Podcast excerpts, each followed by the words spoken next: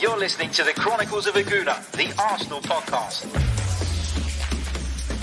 I'm Martin Tyler, and you're listening to Harry Symeou.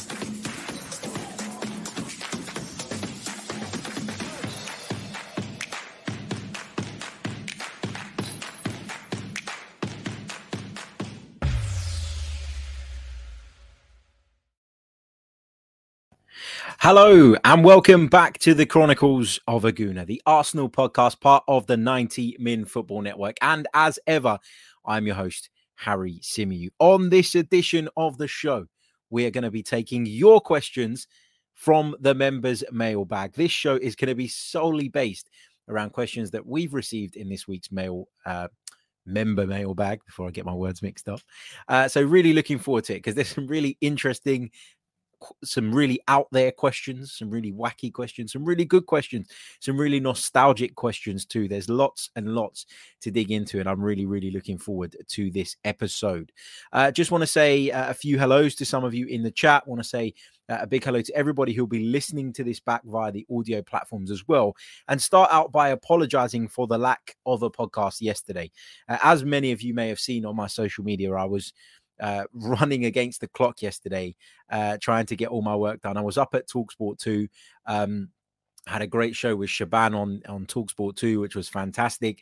And then the Chronicles of a Gooner was live on BBC Radio London, which you can catch up with on BBC Sounds. But of course, uh, there wasn't much gap in between those two shows. And so I was running around like a blue assed fly in order to make sure that I could do both on the same day. By the time I got home, it was gone 10 o'clock and I just wasn't up for doing a podcast. I thought I'd I'd earned myself a well deserved break by that point. So I decided to take it. But we're back and we're here and we're live on YouTube, of course, for those of you who watch uh, via the video platform. We will be uh, going through those questions that you guys have been sending in now, and I'm really looking forward to it. If you want to have your questions featured on next week's members mailbag, all you need to do is sign up to the channel and become a member via the link in the description. You'll then get access to our Discord server where you can drop your questions in our members mailbag specific channel. And uh, so, yeah, check it out. Okay, without further ado, let's get into the questions because there's so many good ones. I want to work my way through as many of them as I possibly can uh, during this show. Let's start with this one uh, from Moss, who says, Harry, do you think Mikel Arteta was maybe satisfied with the guys he sorry, let me start that again. Harry, do you think Mikel Arteta was just maybe satisfied with the guys he knows and was always planning to get rid of a bunch of contracts during this window?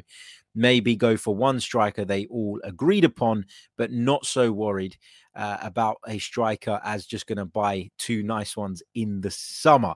Uh, he talks about Jonathan David in that question as well, because of course Moss is our resident Canadian and uh, is a big, big fan of Jonathan David. So, um, do I think that Mikel Arteta is satisfied with the guys he knows? And do I think that it was always part of the plan to move some players on?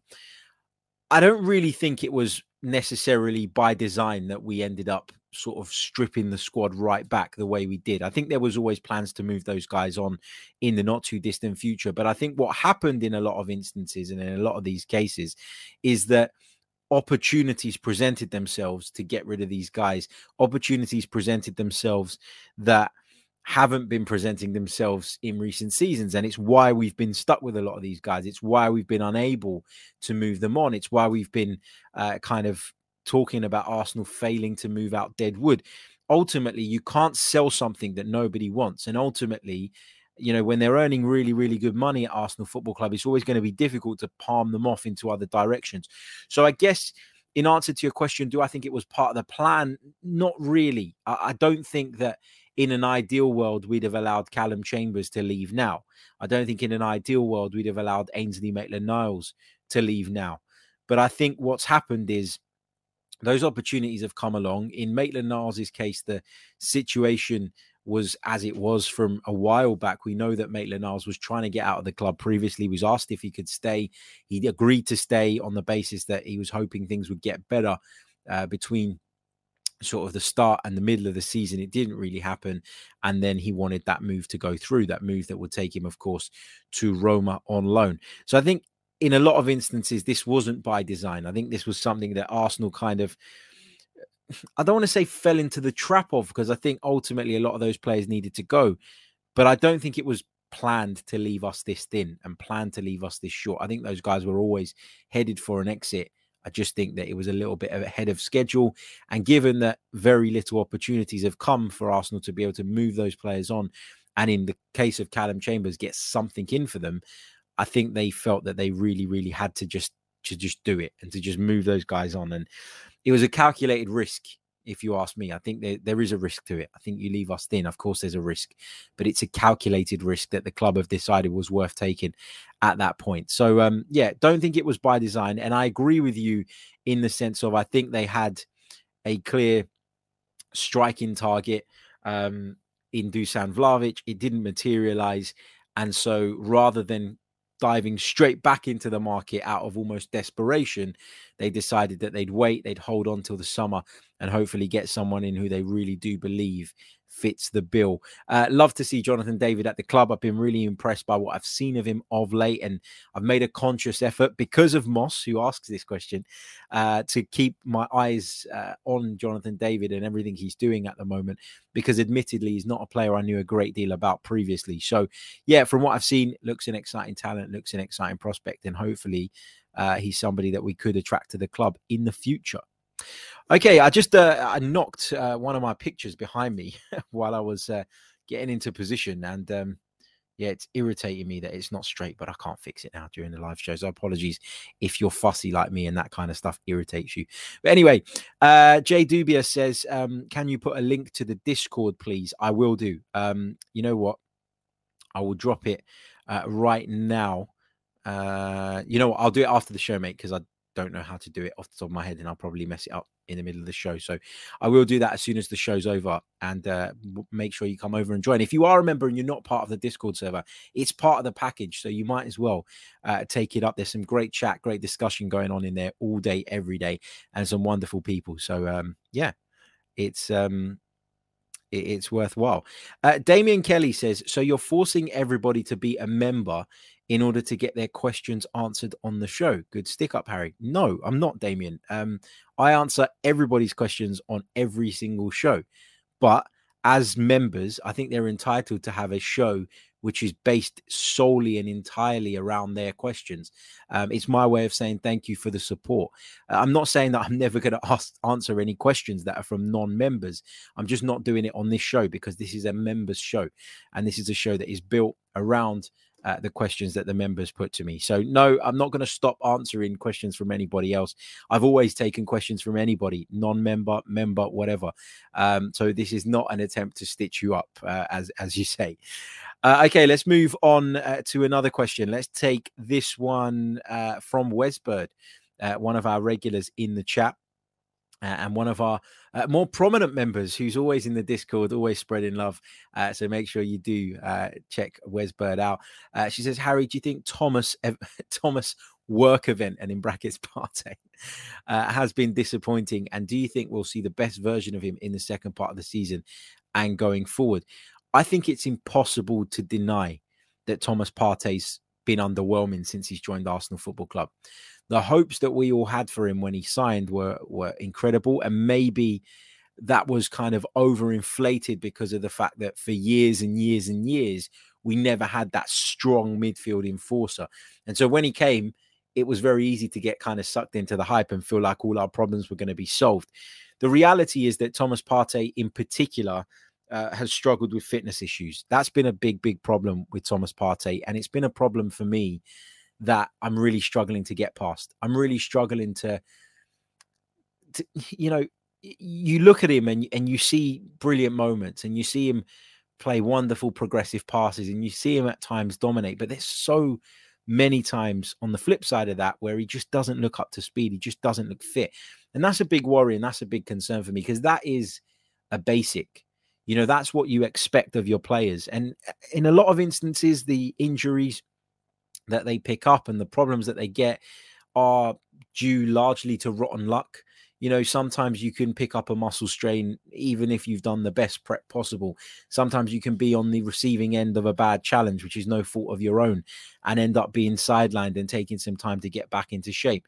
At other times, the squad can be really stretched, which means that you don't um, you know, you don't get the rest you need. You end up being overplayed, burnt out in a lot of cases, and that can impact you for a period of time as well. So, I'm not saying that it's it's an excuse for Thomas Partey because I always say, and, and people give me quite a bit of stick for this, but I always say part of being an elite professional footballer is taking good care of yourself, managing yourself, and and I think that Thomas Partey maybe we can question whether he looks after himself enough um, to kind of minimize these problems because they do keep occurring and they do seem to be an ongoing problem. So I'm not going to let Thomas Partey get away with it completely scot free.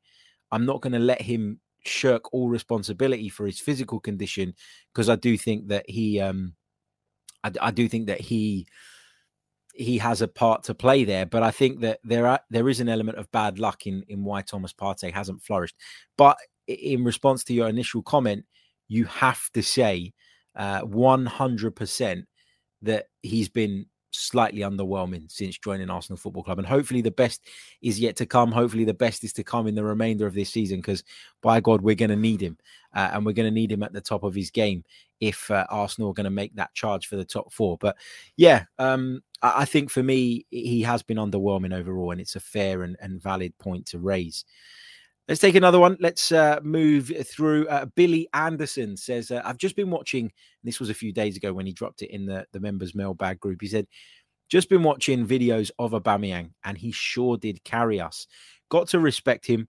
We, we always knew long term attitude problems, though, could occur. My question, Harry, is would you say Aubameyang or Alexis Sanchez go down as more of a club legend slash hero. Maybe in recency bias, uh, maybe it's due to recency bias, but in my opinion, it's Aubameyang. That's really interesting.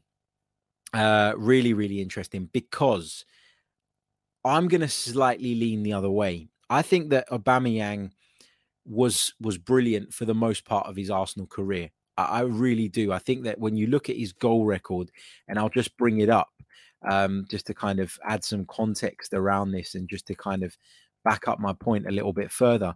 When you look at his goal record in Arsenal colours, it was nothing short of brilliant. It really, really was. I mean, you're talking about a guy who scored 92 goals in 163 Arsenal appearances. And in and among that were 21 assists as well. So you're talking about what 113 direct goal contributions in 163 matches for the Arsenal. That is superb. It really, really is. But I think the difference between Aubameyang and Alexis Sanchez, and this will come a lot down to preference as well. Okay, so feel free to disagree with me in the chat. But a lot of uh, of what Aubameyang did was reliant upon him getting the service, and sometimes in recent seasons that service hasn't been enough.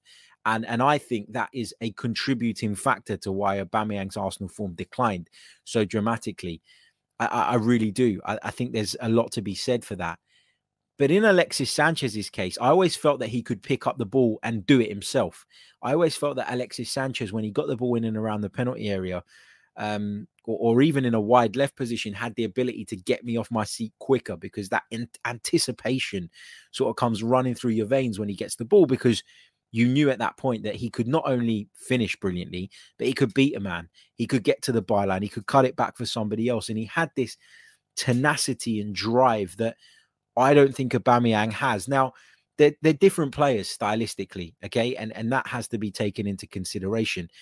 But I just think Alexis Sanchez at his best in Arsenal colours – was better than Aubameyang at his best. That's my personal opinion. Now I know a lot of people would disagree, and that's absolutely fine. But I just think Alexis had that ability to make something out of nothing, whereas Aubameyang has done that from time to time. He's picked the ball up in what appeared to be pretty dead positions, managed to cut inside and find the top corner, and we've all been in awe. But I just think Alexis did it more often, did it more frequently. And as a result, I think he, for me, um, is right up there. Obviously, there's similarities in the sense that both uh, seem to show attitude problems towards the end of their Arsenal careers. It's unfortunate for Alexis Sanchez that his career is curtailed in the way it has since leaving the club. Um, but with uh, with Pierre Emerick Aubameyang, there's no guarantee that's not going to happen with him either. You know, he's gone to Barcelona, came on as a substitute at the weekend, not uh, the ideal time to judge him, obviously. But I just think that for me, Alexis was more of an all round player and was the one that I thought was, you know, I, I thought Aubameyang was a world class striker at one point, but I think Alexis Sanchez was a a world class striker, world class winger, world class attacker, all rolled into one. So for me, it's Alexis, um, but it's it's close, and it's a really really good question. It's certainly one uh, that got me thinking. Uh, I love this one because I love these um, these silly questions as well. Um, because that's what it's all about. And you'll see from the title that we've got some really silly ones in here. But listen, as I said, if you remember, you can throw whatever you want at me and I will do my best uh, to answer it. Let's take this one from Mr. Joe Kerr, who says, silly but interesting question. So it's silly by his own admission, which I like. Uh, who, if anyone, does Josh Kroenke have on the back of his jersey? Now, obviously, this is a bit hypothetical because I haven't been in Josh Kroenke's wardrobe. I don't know what he's got. Um, but well, I'd imagine it would have been Aubameyang, you know, his club poster boy, his club captain. I'd imagine that that's who Josh would have got on the back of his jersey. But I wonder uh, if that's still the case now with all that's gone on with Pierre Emerick Aubameyang. So I would have said Aubameyang previously, um, but yeah, uh, going forward, it's going to be the Sakas, it's going to be the Smith Rowes, it's going to be the players uh, that stand to represent this club for a long time, and hopefully are going to take this club back to where it belongs, and that's at the top of English football. nice question that one. Uh, Creambone sixty six says a question, Harry. How much, in your opinion, do you think we'll have to spend in the summer, and who do you think um, or want us to buy? how much do I think we need to spend? it's a really hard question to answer because you don't really know what the price tags are of the players that we're going to move for. But I think we need to spend in a different way to the way we spent last summer. And what I mean by that is if you look at last summer, and I, I remember kind of vaguely doing the maths at that point, but there was a lot made of how much Arsenal had spent, and there was a lot made of the fact that you know he'd been backed and and, he, and he'd got a lot of money and and that the Kroenkes were appearing to put their hands in their pockets.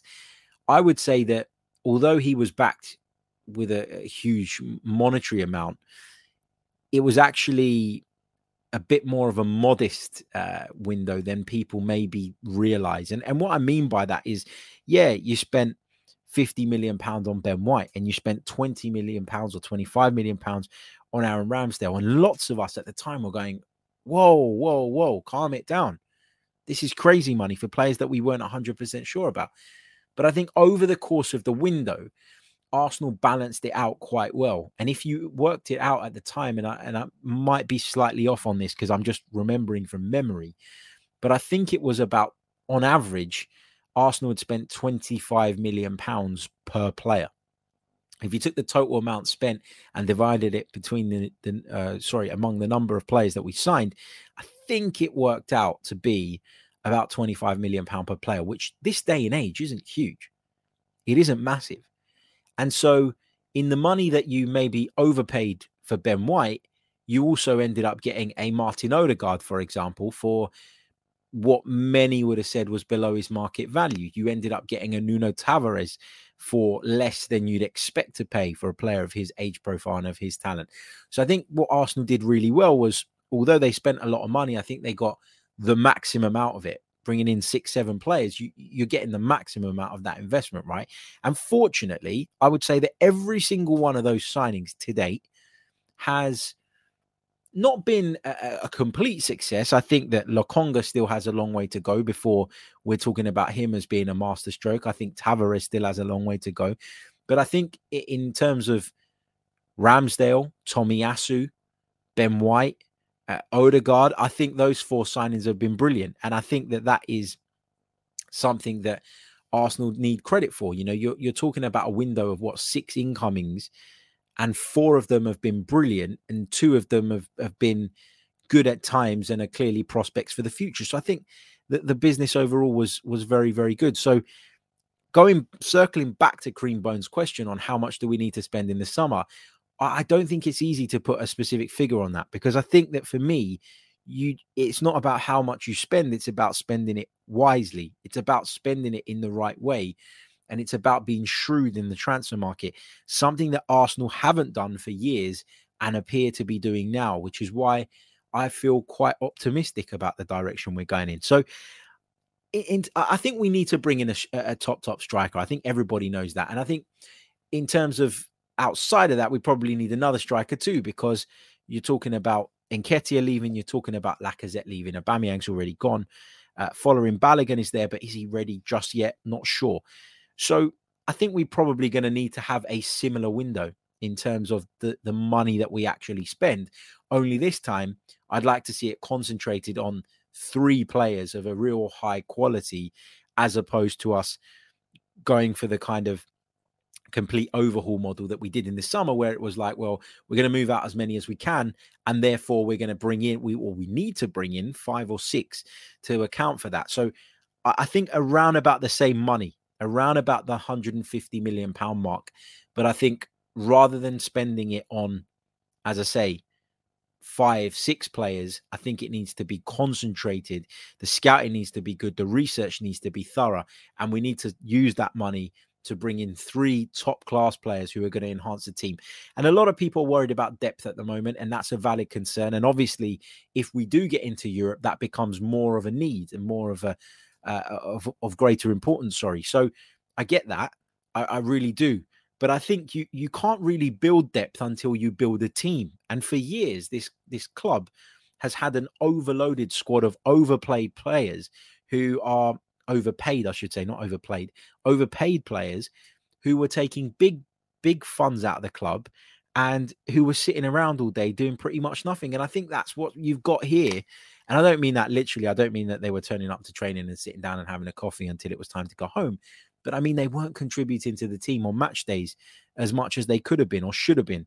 So I think for me, um, you know, it's it's um it, it's about focusing that money on on good players and important players and players that will be key. And I think what they did last summer causes us to kind of um to, to feel that we can be a little bit more trusting than maybe we have been in years gone by but it's about adding quality now, not quantity. And the, the squad size, you grow that as you go, right? You add depth once you've got the team that you want. You don't add depth to a team that isn't complete.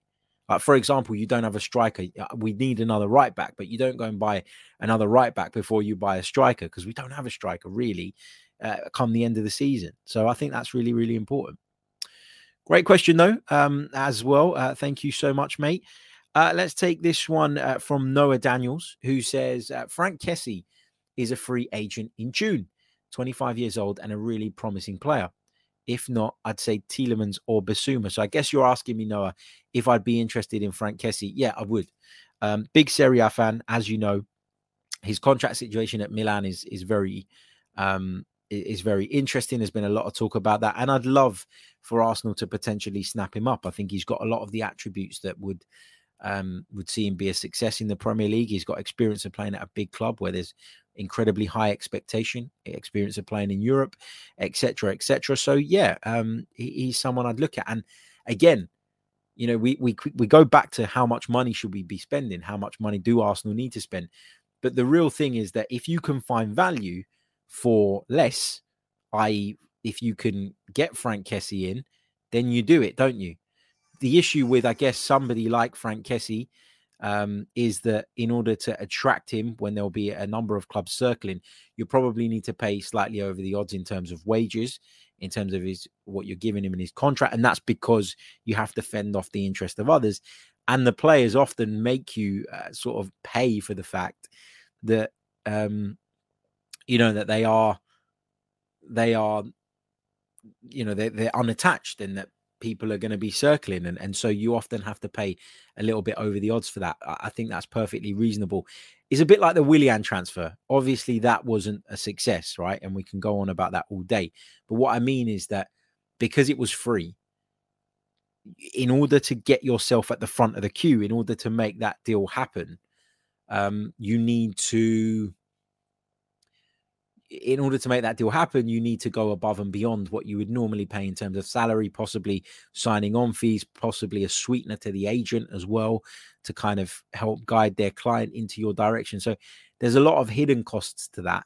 Um, and then you have to weigh up whether that's worthwhile as well. It's not as simple as saying Franck Kessie on a free, let's get him. But equally, you shouldn't turn your nose up at free transfers because they can quite easily be successes as well. So, uh, really interesting, interesting player, and someone I'd be quite happy to see come to the club. PM1 Guna says, "What do you think of uh, of Jed Spence?" Um, Tom Canton is worried about signing him because evidence is he only performs in big games. But the way I look at it, some players play better at a higher level because they feel tested. Maybe playing at Arsenal would be the platform he would need to perform consistently at that level. What do you think? Well, obviously, um, Jed Spence really kind of caught the imagination of people once again this weekend when he scored against Leicester City in the FA Cup. And I have to say, what I've seen of him in the FA Cup has been really impressive. He looks physical, he looks strong, he looks technically sound, he looks like he's got all the attributes to be a modern day uh, fullback and a, and a great success in that position. I sounded like Borat there, great success, but my my worry and my issue with Jed Spence is that the sample size in which I've seen him play is, is incredibly small. And I'm almost jumping to a conclusion without having done any further due diligence? Have I looked into him further? Have I looked at his stats? Have I looked at uh, other performances? No. And and what I was told a, a, few weeks back, just after Arsenal had been knocked out uh, by Nottingham Forest in the FA Cup, was actually by a Middlesbrough fan that Jed Spence isn't all that. And that he hasn't been very good. And that's the reason that he's been loaned out to Nottingham Forest. So I'm kind of like, I don't really know. I think sometimes you can be the wrong fit for a, a, club and a manager, and that prevents you really fulfilling your potential. And you could argue that at Nottingham Forest, the environment is better for him and it's an environment in which he can flourish. But I'm always so reluctant to make or, or come up with conclusions on players having not done the research and having not seen enough. And, and you know, you can do all the research in the world, you can read all the stats in the world, you can look at all the heat maps you want. And often I use those things to kind of enhance what is already my view based on the eye test. I still think the eye test is the most powerful thing. In an age of stats and facts and heat maps and diagrams and all of that, it's all great. But I think that you need to make up your mind with the eye test and you use those things to confirm or put to bed any thoughts that you have, as opposed to them being the basis of your thoughts. So that's where I am on Jed Spence. Not not seen enough, and you know he's someone that if I were Arsenal, I'd be keeping an eye on now. I think he's someone that's been brought to our attention and somebody that we saw firsthand how good he can be. But I just would would hold on a little bit um, on that one if it were me, or would be making provisions to make that move in the summer while keeping a close eye on him between now and the end of the campaign. Okay, let's go back to the Discord server for some more of your members' questions. If you're just joining us, if you're joining us a little bit late, this is the members' mailbag podcast. We'll be doing it once a week. We'll be taking questions from the Chronicles of a Gooner channel members. Uh, they'll be dropping those in the Discord server ahead of the shows, and I'll be working my way through as many as I can within the allotted time. If you want to get your questions featured on the members podcast, uh, you can do so by joining up as a member via the link in the description and coming into the Discord server uh, where you can uh, drop your questions and thoughts for me to pick up. Now, somebody raised earlier on in the podcast that this was a ploy from me uh, to make everybody sign up as a member. It absolutely is not. I will still take questions from non-members, but as I mentioned a little bit earlier on, if you're joining us late, I feel like for me, um, it's important that we do a show based around the members' questions so that we're giving something back to the members as a thank you for their real support. Um, and we'll also be bringing member streams. We'll be getting you guys on as well uh, from time to time. Okay. Uh, if you are listening via the audio, going to take a short pause for a message from our sponsor. Okay, let's uh, continue through some of your questions here. Joe says, uh, "Would you rather a, uh, is a rasher sandwich? And forgive me because that's not the term we use here. Is a rasher sandwich a bacon sandwich? Is that what you're talking about? A bacon rasher?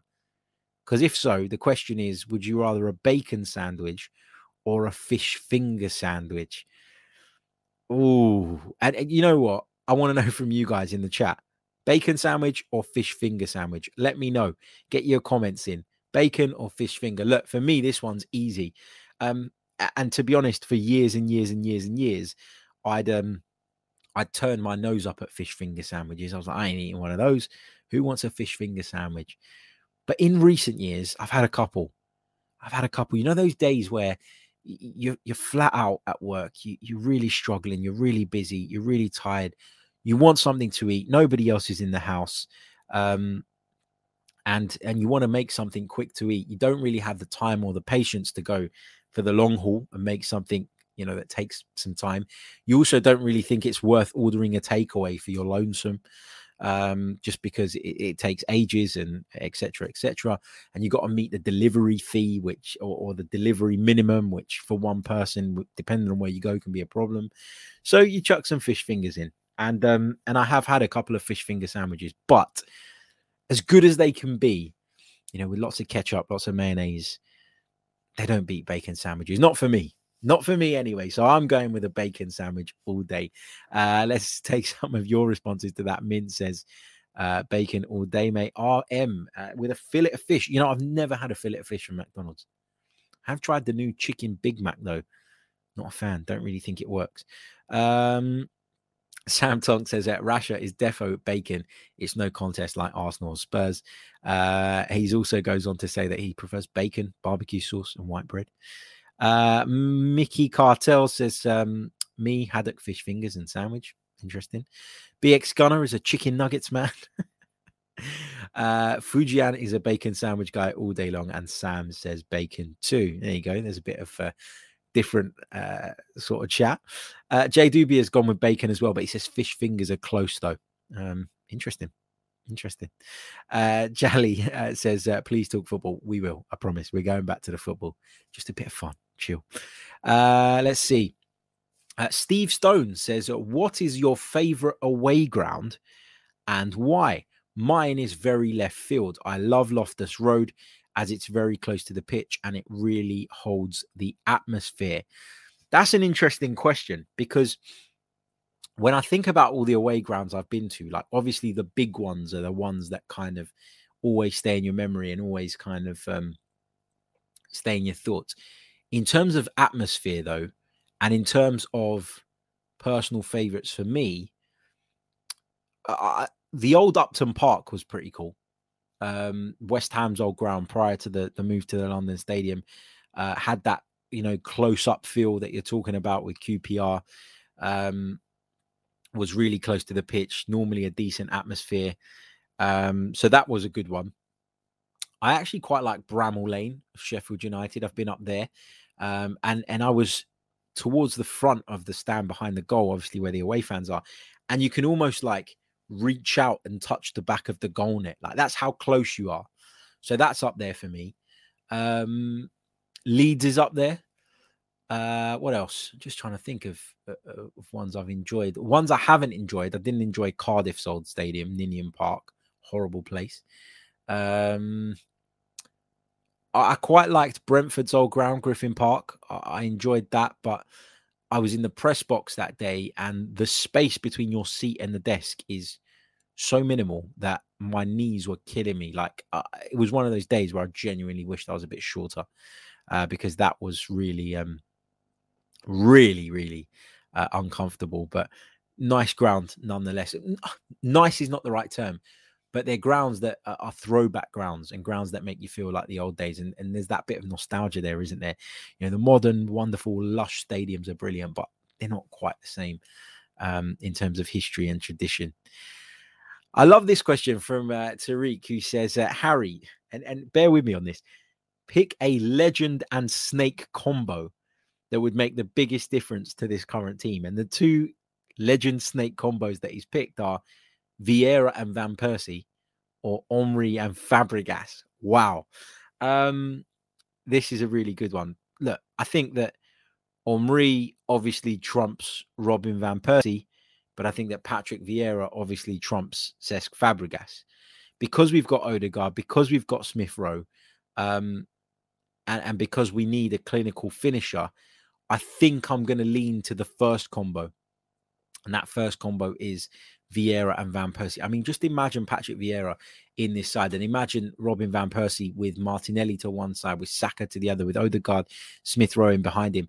I'm slightly leaning that way just because I think the Vieira factor here really dominates this one. Um, you know, Thierry Henry, brilliant striker, but as a, an out and out finisher, forget all the other stuff he did, like uh, in and around the pitch, but forget all of that for a second and just look at him as a cold finisher in front of goal, would you rather an opportunity fell on Van Persie's strong left foot or on Rees' right foot? I think Van Persie, particularly towards the back end of his Arsenal career, was much more. Again, it's not to, like I don't want this to come across as I'm taking anything away from Thierry Henry, but I just think with what we have, um, this is uh, th- this is the way I'm going to go. So I'm going to go the Vieira Van Persie uh, choice out of the um, out of the two given to me from our legend and snake combos. Love that from uh, T Talks. Uh, let's take this one from uh, Sam Tonks, who says, uh, Harry, who are your three most underrated players since you've been following the Arsenal? For me, Reyes, Hleb, and Giroud are there, all pretty underappreciated until they left for how good they were for the club. I think there's some really good shouts in there.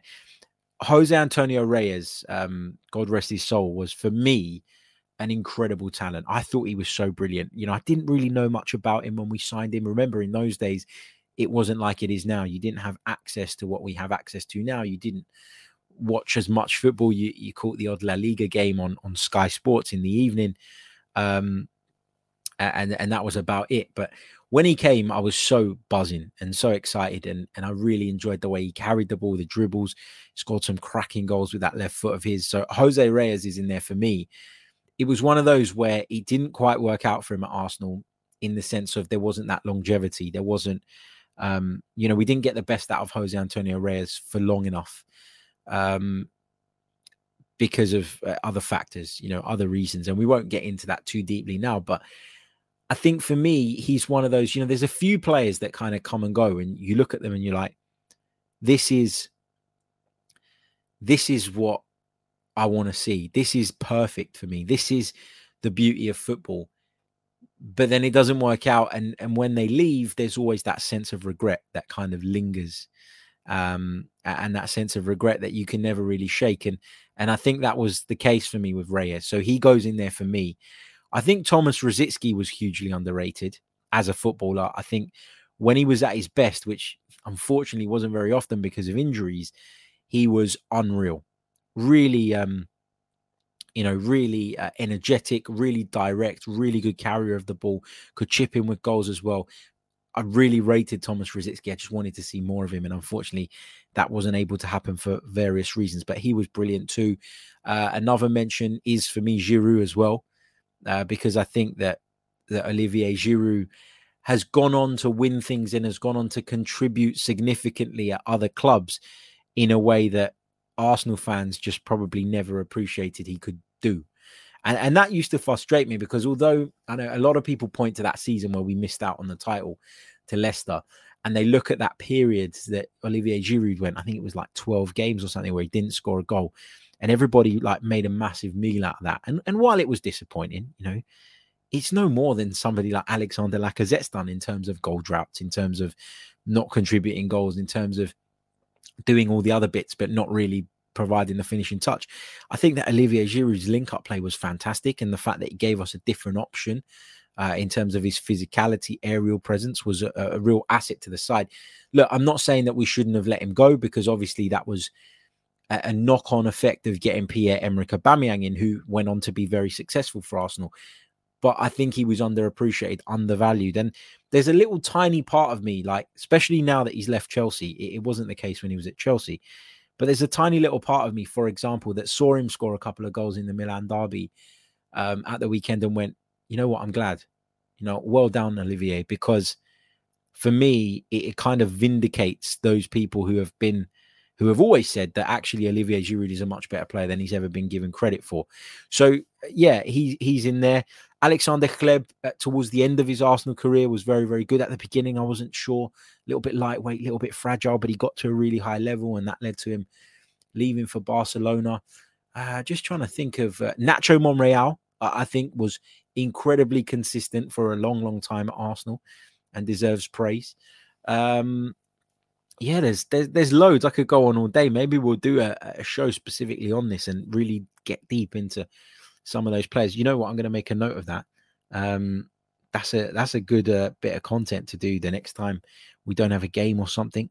Um, so yeah, I'll make a note of that. Thank you for that. Great suggestion.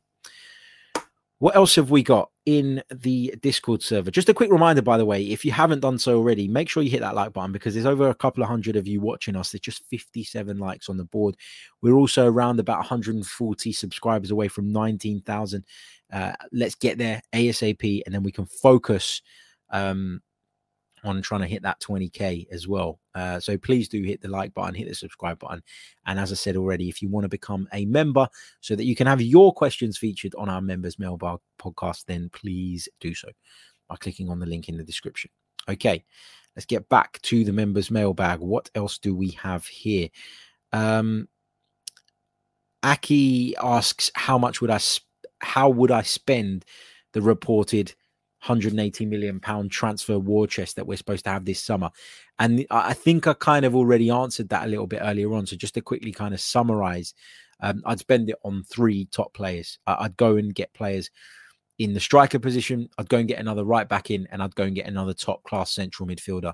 I don't mean, uh, you know, someone that is just a, a squad member. I mean a top class central midfielder. So I'd rather see that money spent in three areas uh, than spent in you know, six, and, and we're kind of compromising on the quality of player that we're then bringing in. Sometimes that can work really well, like we saw last summer, but sometimes it can go bad as well. So I just want to see us go on. I, I want to see us bet on certainties, if that makes sense, um, this summer. Okay, let's take this one from Jid. Uh, Harry, Arsenal undoubtedly has uh, a, had a lot of scapegoats. Which three players do you think have been the worst and most unfairly treated by fans in recent years. You have plenty to choose from. Jid, you are right. I do have plenty uh, to choose from. I think Granit is right up there. I think he's he's an accident waiting to happen a lot of the time, and I think that we could certainly upgrade on him. But I don't think he's anywhere near as bad as some would have you believe. So I think he's got to go in that category. I think Hector Bellerin was another one, and I think Hector Bellerin was a little bit of a victim of his early success as a player. What what happens with footballers, right, is is sometimes they they they they go on this trajectory in terms of reaching their peak, and it's a really slow uh, but steady trajectory where you can clearly see the progress, and you go, "Oh wow, um, you know, it, it's great. You know, this guy is going to progress, and by this point, he should be at this level." I think with Hector Bellerin, what happened was that trajectory was really steep at the beginning of his Arsenal career, almost shot up in terms of um, his progress in a really short space of time. But then he got to the point where it was never going to get any better. Now that's not to dig out Hector Bellerin because I don't think he's as bad as as some people say, but it's for me, um, you know, it was pretty clear maybe two, three seasons ago that Hector Bellerin wasn't going to go any further. But that doesn't mean you should then turn on the player and pick on the player at every opportunity and start moaning about his fashion sense and all the things that he does outside of the football pitch, which, quite frankly, are none of our bloody business. I think that there's a part of us as football fans that needs to be not so willing to kind of stick the knife in on someone and actually look at the situation, detach ourselves from the situation a bit, and try and work out exactly what the issue is. And I think for me, the issue with Bellerin was that he was never going to get any better. This is Hector Bellerin. It's what it says on the tin. He's going to bring you a certain level of performance, and that's that. If you expect him to continuously get better, even at the age of 27, where for him it felt like his development, or is it 27? Um, let me just check that before somebody pulls me up on it. 26. Even for somebody like Hector Bellerin, that he was at the peak of his powers, and and that was that. But I think for people, there's this kind of constant, um, there's this constant desire to see to see people deliver more, and sometimes they're just not capable of it, or sometimes they're just not going to do it. Sometimes we get too much too early, and I think that was the case in Bellerin. I think the injury he got as well, that bad injury really didn't help. I think that's set him back a little bit as well. Good to see him playing well though in Spain for Real Betis, and um and and I wish him all the best. I really do.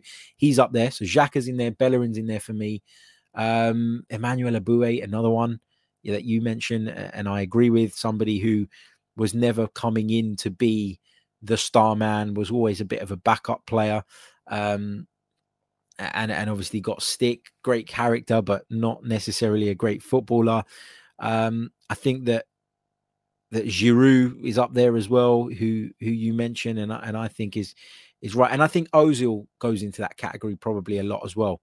You know, there were times where the Arsenal team was just not performing. You know, we'd we'd go and score twice, um, and so you you could say that the creativity was there, and we'd go and concede three defensively. Yet Mesut Ozil would be the scapegoat in some people's eyes. So I think there's a lot of players that fall into that category, and it's again, it's another good idea uh, for a separate show, uh, which I'm going to take note of. And again, when we do that, when we get around to that, we will of course dive into those cases individually on a much more deeper level.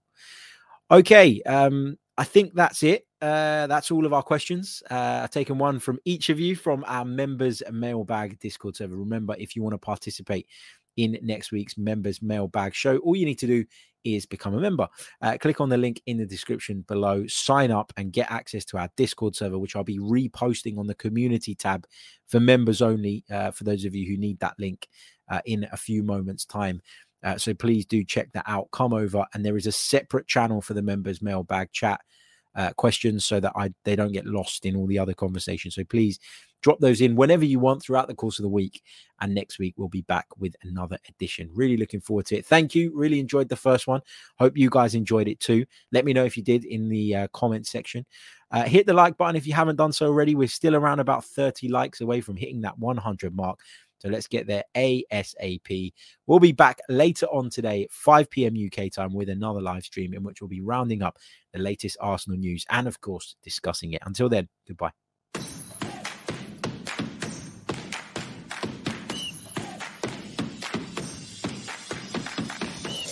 You're listening to the Chronicles of a Gooner, the Arsenal podcast.